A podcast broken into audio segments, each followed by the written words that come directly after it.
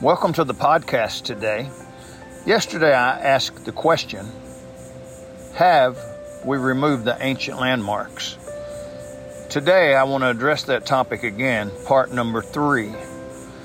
Proverbs 22 28 says, Remove not the ancient landmark which thy fathers have set. And then Proverbs also says in chapter 23, verse 10, Remove not the old landmark and enter not into the fields of the fatherless. It was the law in ancient Israel not to remove the landmarks that had been set.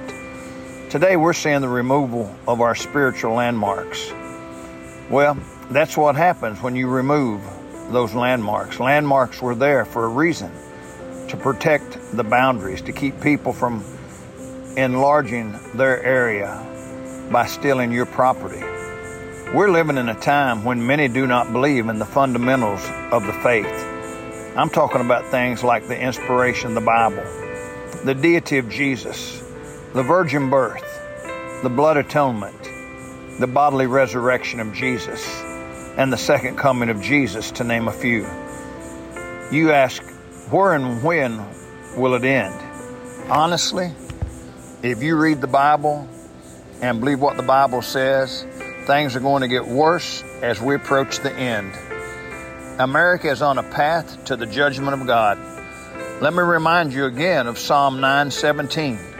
The wicked shall be turned into hell, and all the nations that forget God. May God help us all.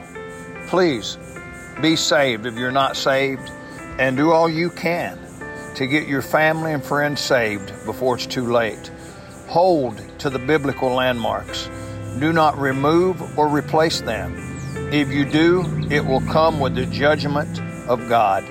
Let me leave you with this thought Psalm 94 16.